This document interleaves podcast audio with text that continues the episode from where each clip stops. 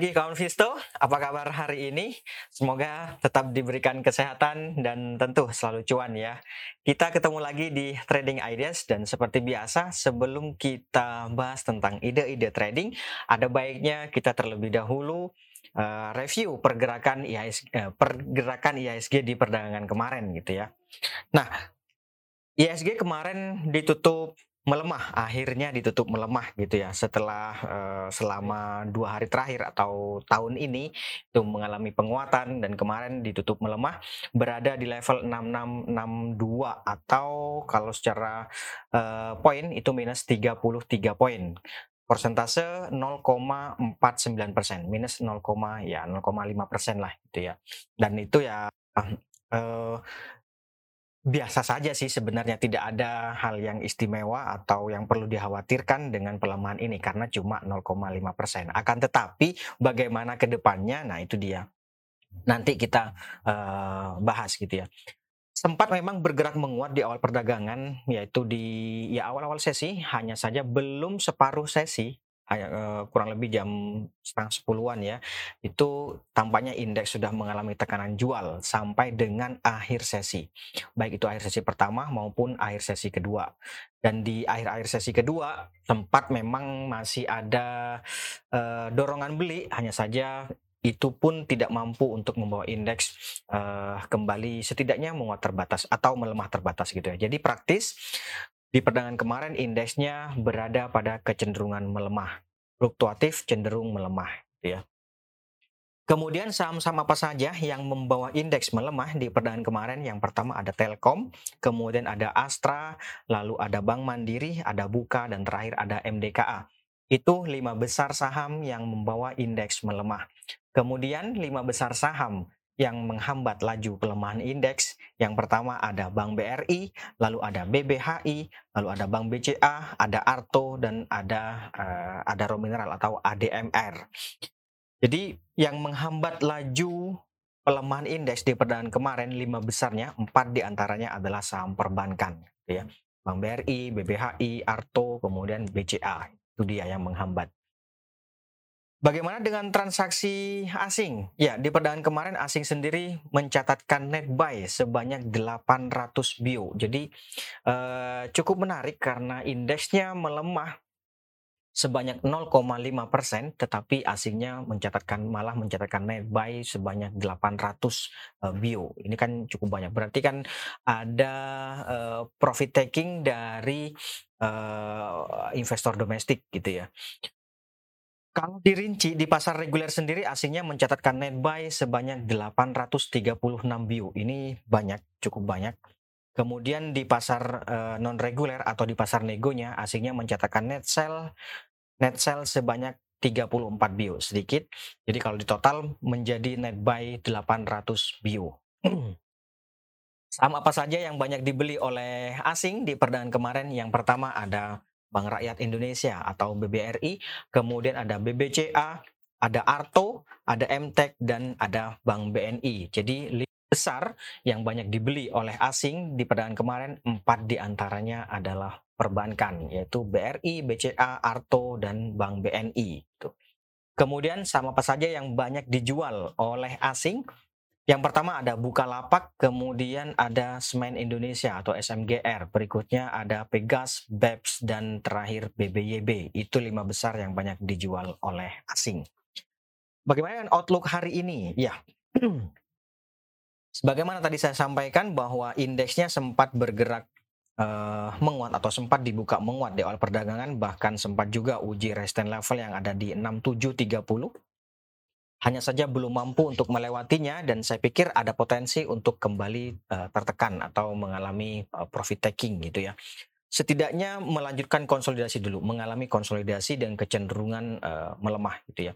Apalagi kalau kita lihat ini uh, bearish crossover atau in, setidaknya ini indikasi bearish crossover yang terjadi pada stokastik di sini ini memberikan potensi untuk melanjutkan pelemahannya. Yang pertama, kemudian juga bearish engulfing juga terjadi pada uh, candlenya formasi candle gitu. Nah, sehingga hari ini diperkirakan akan kembali bergerak fluktuatif indeksnya dengan kecenderungan melemah terbatas. Ring pergerakan antara 6635 yaitu di daerah sini kawan 6635 sampai dengan 6705 itu untuk indeksnya. Kemudian ide trading yang pertama ada UT UT coba kita lihat UT Ya, saya pikir UT ini cukup menarik. Kemarin dia mampu ditutup menguat meskipun penguatannya tipis, yaitu hanya satu poin atau 25 rupiah gitu ya. Nah, kalau melihat pergerakan harga di perdagangan kemarin yang tampaknya mencoba, masih mencoba untuk bertahan di atas MA 200, saya pikir ini memberikan peluang untuk uh, bergerak menguat dalam jangka pendek. Memang uh, baru saja apa namanya memasuki wilayah oversold dan karena indeksnya juga diprediksi uh, akan cenderung melemah terbatas maka idealnya menjadi buy on weakness. Yaitu boleh dipertimbangkan di 21500 sampai dengan 21700 saya pikir boleh di level-level itu dengan target take profit nanti di 22500 sampai dengan 22800 atau kalau hari ini dia bergerak menguat misalnya sampai di atas 2200 gitu uh, saya pikir boleh sih dipertimbangkan untuk uh, apa namanya trading buy atau spekulatif buy gitu. Oke okay? itu untuk UT oh ya nanti stop lossnya kalau harga melemah sampai di bawah 21200 kalau di bawah ya di bawah sini lah kawannya 200 di sini. Itu untuk UT berikutnya ada Cepin Nah, Cepin ini cukup menarik sih kalau uh, menurut saya karena kemarin dia mampu ditutup menguat di perdagangan kemarin. Hanya saja memang dia masih uh, uji resisten level yang ada di 6050. Jadi idealnya kalau uji resisten seperti ini maka buy on breakout. Boleh dipertimbangkan buy on breakout di atas 6050 boleh di ya 6075 atau 6125 sampai di level-level itu saya pikir masih boleh target take profitnya di berapa? Kalau dapat harga di atas 6050 saya pikir 6225 boleh dipertimbangkan take profit di level-level itu atau di atasnya ya 6325 6225 di sini kawan. Gitu ya. Itu 6225 kemudian di atasnya ada 6325 nanti stop lossnya kalau harga melemah sampai di bawah 5975 kira-kira di bawah sinilah gitu ya cukup menarik karena kenapa? Sampai dengan saat ini tampaknya masih mencoba untuk bergerak di atas EMA 50. Itu menariknya. Coba kita lihat bagaimana weekly-nya. nah, ini dia weekly-nya. Weekly-nya menurut saya sih masih uh, sangat menarik karena pertama dia mencoba untuk bertahan di atas MA 200 ini. Ini ingat weekly ini ya. Kemudian memang idealnya sama sih kurang lebih buy on breakout. Tapi spekulatif buy pun juga bisa kalau kita view-nya adalah weekly atau short to medium gitu ya. Oke okay, itu untuk Cepin. Masih uh, menarik. Ada lagi ICBP coba kita lihat ICBP Ya, ICBP juga sempat memang dibuka melemah di awal perdagangan, hanya saja kemudian mampu ditutup menguat berada di 8825 dan tampaknya juga mencoba untuk bergerak di atas EMA 50. Saya pikir ada peluang untuk melanjutkan penguatannya. Terlebih lagi meng, uh, kalau kita lihat di sini MACD-nya juga mengalami golden cross. Tapi sekali lagi idealnya karena ISG-nya ada potensi uh, mengalami koreksi sejenak, jadi idealnya adalah buy on weakness. Boleh dipertimbangkan di 8700 sampai dengan 8800 saya pikir bisa di level-level itu. Kemudian nanti target take profitnya di berapa? 9000 sampai dengan 9100 bisa juga di level-level itu. Stop loss nanti kalau harga melemah sampai di bawah sini kawan, di bawah MA 200 ini yaitu di bawah 8600. Boleh dipertimbangkan untuk uh, keluar gitu ya. Stop loss lebih tepatnya. Itu untuk ICBP. Kemudian ada lagi Pewon. Oke, coba kita lihat Pewon. Kemarin ditutup koreksi, menariknya di mana? Nah, sebenarnya harga ini mengalami konsolidasi yaitu di uh, support 460 kemudian resistennya ada di 480 di level-level itu. Makanya idealnya ini adalah buy on weakness. Melihat golden cross yang terjadi pada uh, eh, MACD saya pikir masih ada peluang untuk bergerak menguat dalam jangka pendek. Coba kita lihat bagaimana weekly-nya. Nah, ini dia. menariknya adalah kalau kita lihat weekly-nya, stokastik baru saja dia uh, apa namanya uh, mengalami bullish crossover gitu ya. Jadi ada peluang untuk menguat short to medium. Cukup bagus juga ini untuk uh, short to medium gitu ya. Sekali lagi, kalau untuk short to medium, maka ini bisa spekulatif buy. Atau ya bisa saja sih buy on breakout gitu ya. Tapi spekulatif buy pun juga sudah bisa. Tetapi kalau untuk daily, ini dia daily-nya. Saya pikir buy on weakness lebih pas gitu ya. Kenapa buy on weakness? Yaitu dia karena kemarin masih mengalami tekanan jual. Jadi boleh dipertimbangkan buy on weakness di 464 sampai dengan 470 saya pikir boleh di level-level itu. Kemudian nanti target take profitnya di berapa? Kalau dapat harga di 464 saya pikir 488 sih seharusnya sih uh, uh, cukup ya untuk take profit gitu. Oke, itu kemudian ada lagi BBHI. Oke, BBHI. Nah, ini dia BBHI. Kemarin juga sempat uji resist yang ada di 10.000.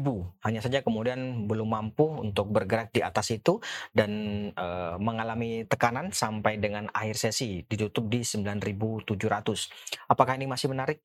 Sebetulnya sih masih menarik. Tapi kalau kita bicara ideal, maka tentu idealnya adalah buy on weakness di level-level ini ya, 9250. Atau kalau hari ini dia mampu bergerak di atas 10.000 bisa juga sih ikutan spekulatif buy. Nanti targetnya di berapa? Ini dia. 10 875 atau 10900 gitu ya. Ya kurang lebih 11.000 lah gitu ya. Atau jadi gini.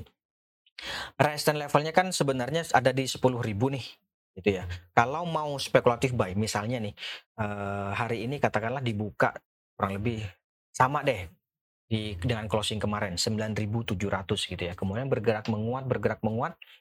Saya pikir bisa sih spekulatif buy tanpa harus nunggu di atas 10.000. Tapi kalaupun 10.000 juga boleh sih.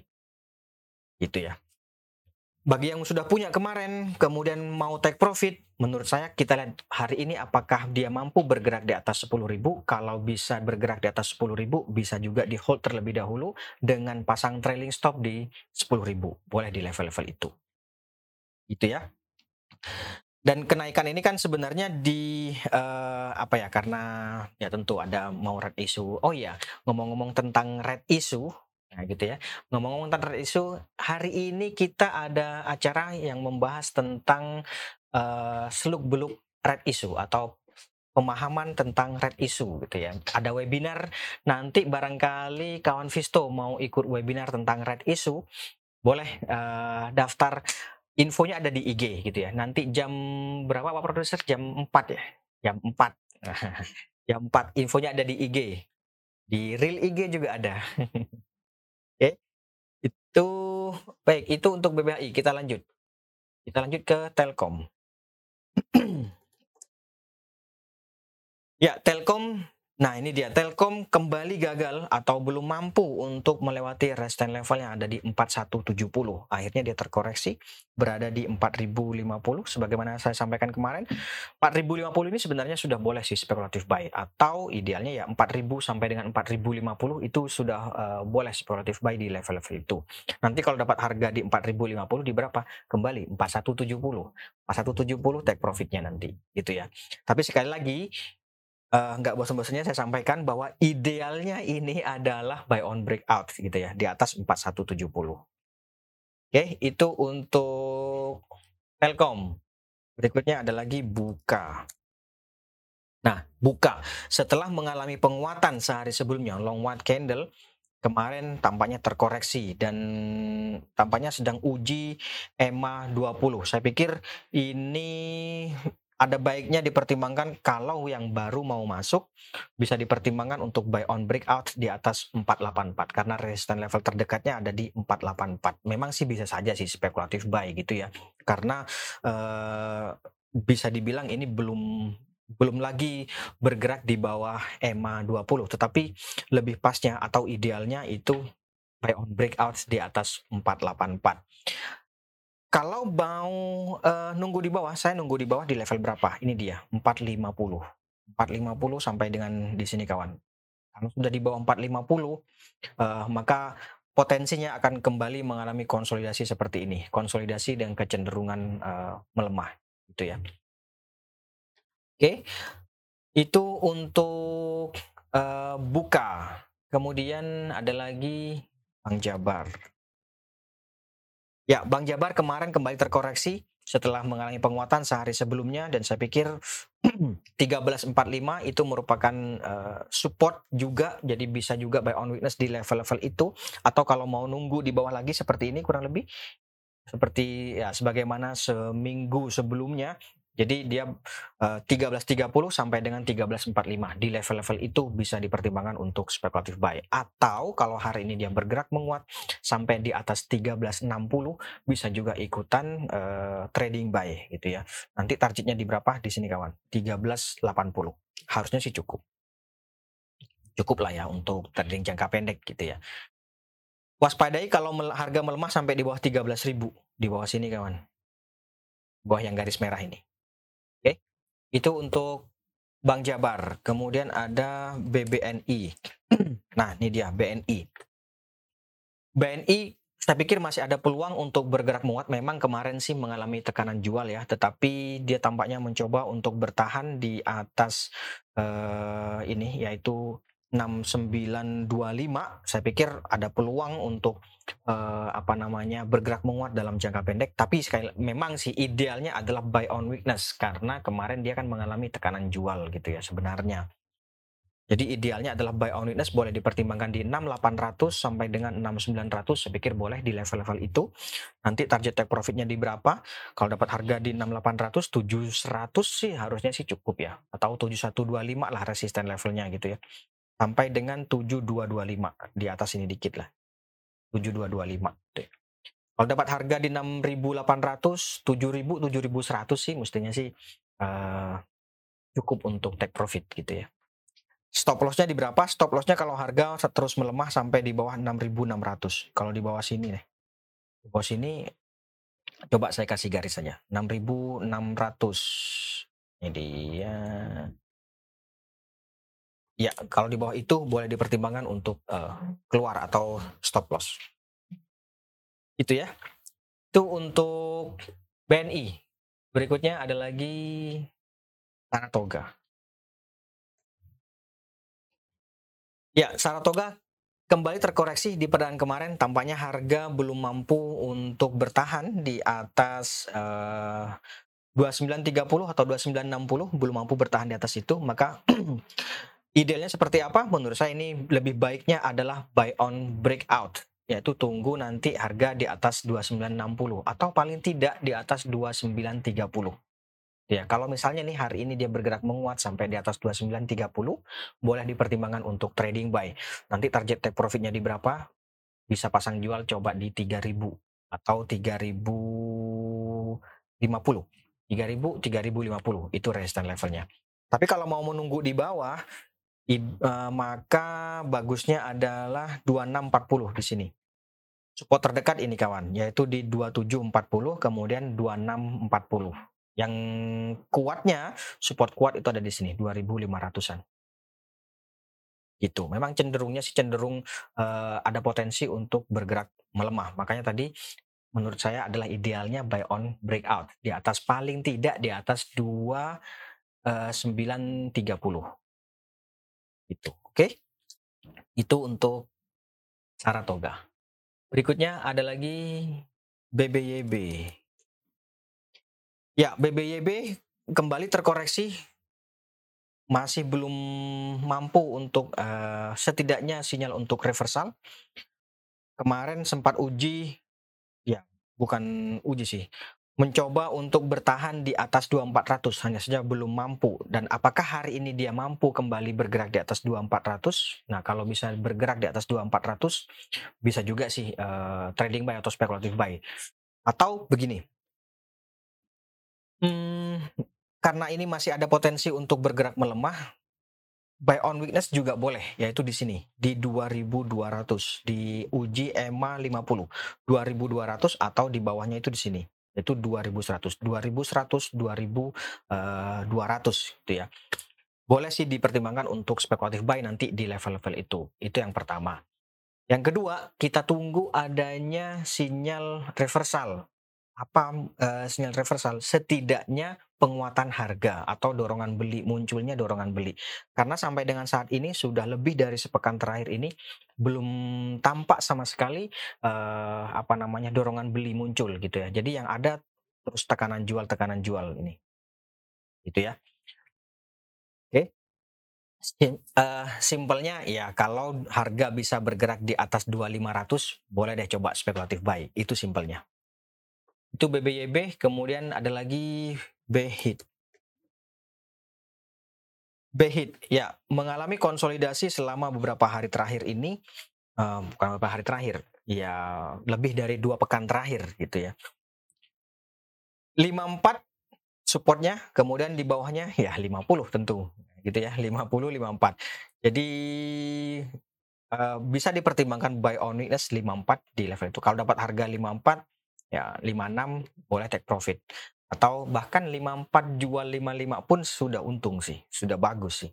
Ya jelas res, uh, supportnya itu ada di 54, kemudian resisten levelnya itu ada di 59. Barangkali kemarin ada yang sudah ikut gitu di 56 atau bahkan 57, boleh juga dipertimbangkan untuk take profit di 59 itu.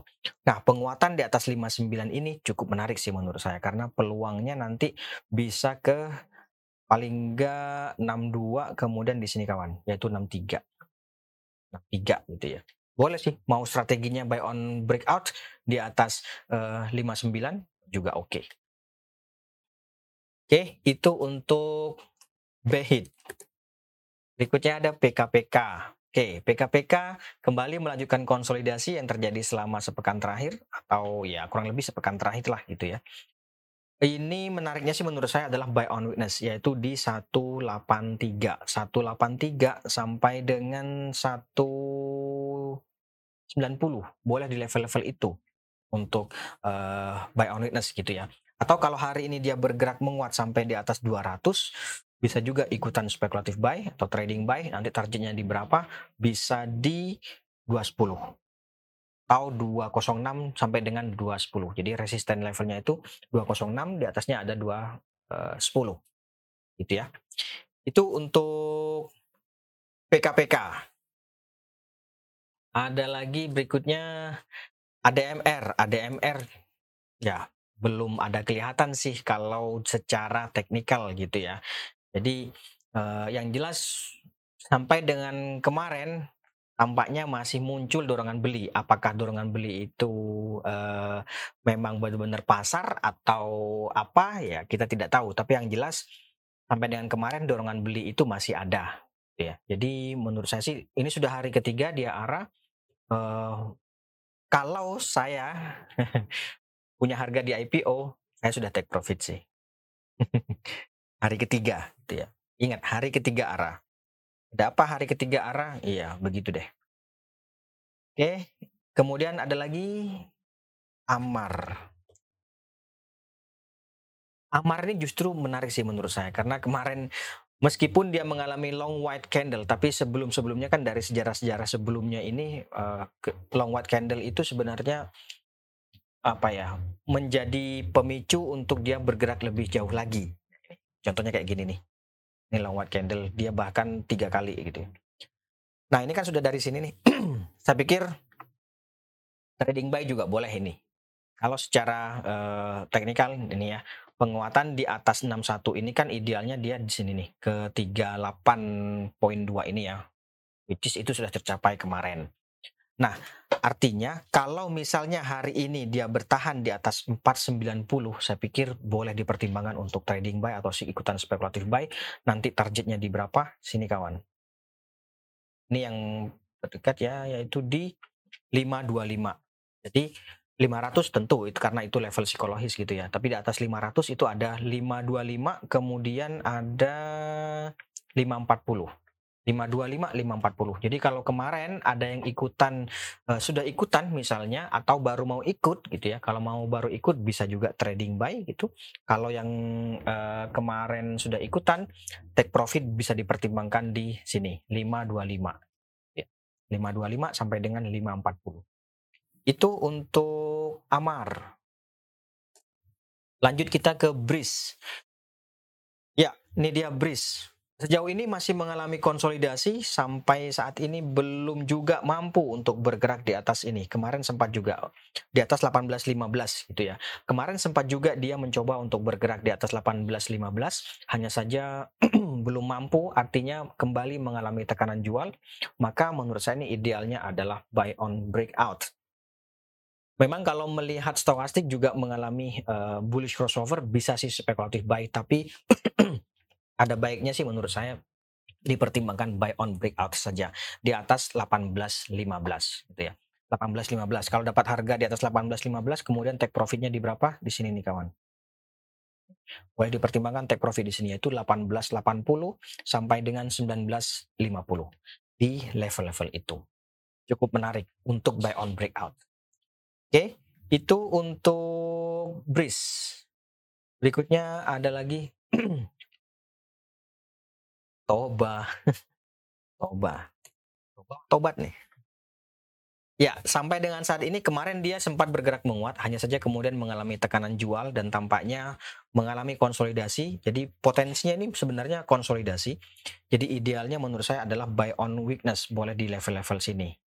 Yaitu di 11.55 sampai dengan 12 Oh sorry, 11.55 sampai dengan 11 ini berapa? 11.85 boleh di level-level itu. Kalau dapat harga di 11.55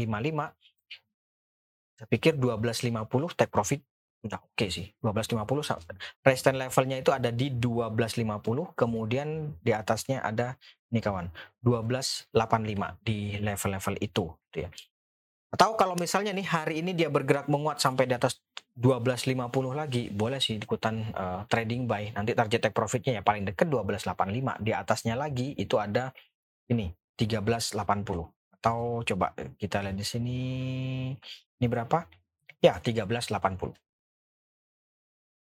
Oke, itu untuk Toba. Bagi yang baru terjun ke pasar modal, saya sih tidak menyarankan untuk ikutan toba gitu ya. Oke, berikutnya ada lagi Antam. nah, Antam kembali terkoreksi ya, uh, melanjutkan konsolidasi jatuhnya ya, melanjutkan konsolidasi selama lebih dari sepekan terakhir. Maka idealnya ini menurut saya sih ada dua. Yang pertama bisa spekulatif buy atau buy on weakness. Kalau mau spekulatif buy bisa di ya 2270 sih oke, okay, nggak ada masalah. Atau kalau mau buy on weakness di sini yaitu di 2220 sampai dengan 2250. Jadi kalau pertama adalah buy on weakness 2220 sampai dengan 2250 di level-level itu boleh. Kalau dapat harga di 2220 atau dapat harga bahkan di 2250 saya pikir sih uh, take profit di 23 atau 2320 sih harusnya sih cukup. Itu ya. Itu untuk uh, buy on weakness. Kalau mau spekulatif buy ya 2250 sampai dengan 2270 saya pikir uh, boleh di level-level itu. Sama resisten levelnya terdekat yaitu ada di 2320 atau kalau mau nungguin buy on breakout itu juga oke. Okay. di atas sini 2320 Coba kita lihat bagaimana weekly-nya. Nah, ini dia weekly-nya. Weekly-nya saham ini masih bagus. Nih ya mudah-mudahan kelihatan ya. Coba saya perkecil saja deh. Nah ini dia itu mencoba bertahan di atas support ini yaitu di 2220 ini ini sudah sejak bisa dibilang awal tahun 2021. Bisa dibilang awal tahun 2021 ya di level-level sini. Atau ya ya paling enggak kalau kita ngitungnya dari sini ya semester kedua di tahun 2021 dia sudah mencoba untuk bertahan di atas sini. Belum sampai dengan saat ini belum juga mampu bergerak di bawah itu. Makanya uh, cukup menarik ini buy on sekali lagi buy on weakness di 2220 sampai dengan 2250 atau kalau mau spekulatif buy 2250 sampai dengan 2270 itu masih oke. Okay. Itu untuk Antam. Berikutnya Tins. Kurang lebih sama dengan uh, Antam ya. Ini kita lihat weekly-nya juga dia masih mencoba untuk bertahan di atas 1425 sementara untuk daily-nya nah ini dia Apakah hari ini dia mampu bertahan di atas ini? 14 uh, 1400 bisa sih buy on weakness di 1400 sih boleh. Tapi menurut saya sih mending ini buy on breakout yaitu di atas 1460 kalau misalnya nih hari ini dia bergerak menguat sampai di atas 1460 boleh dipertimbangkan untuk ikutan spekulatif buy atau trading buy. Dapat harga di atas 1460 jualnya di berapa? Jualnya di sini yaitu 1525 harusnya sih cukup juga weekly-nya bagus masih bagus oke Terakhir ada Mior. Ya, Mior ini saya pikir masih menarik. Terlebih lagi ini kita lihat weekly-nya, tapi sebelumnya kita lihat daily-nya dulu ya. Oke, kalau daily-nya uh, hampir sama sih. Dia buy on breakout, ada dua buy on breakout atau buy on weakness, gitu ya. Jadi gini. Kalau idealnya tentu buy on weakness karena uh, apa namanya Eh, kondisi pasarnya gitu ya. Buy on weakness, buy on weaknessnya di berapa? 2050 saya pikir boleh di level-level itu. Atau kalau hari ini dia bergerak menguat sampai di atas 2110 paling tidak ya. Paling tidak di atas 2110 uh, lah. Itu bisa sih ikutan uh, spekulatif buy atau trading buy gitu ya. Nanti targetnya di berapa? targetnya Pertama ada di 2180, kemudian di atasnya ini kawan, yaitu 2220. 2180, 2220. Itu targetnya. Jadi di level berapapun kalau sepanjang target itu masih dinilai layak dan logis setelah dihitung-hitung boleh sih menurut saya gitu. Oke. Itu untuk Emior. Saya pikir itu dulu kawan Visto untuk hari ini. Sekali lagi ingat nanti ada webinar tentang red issue dan seluk beluknya barangkali uh, ada waktu boleh dipertimbangkan untuk ikutan. Infonya ada di IG gitu ya. Baik terima kasih atas kehadiran dan partisipasinya untuk hari ini. Kita jumpa lagi besok di akhir pekan. Sekali lagi terima kasih dan salam investasiku for better tomorrow. For better tomorrow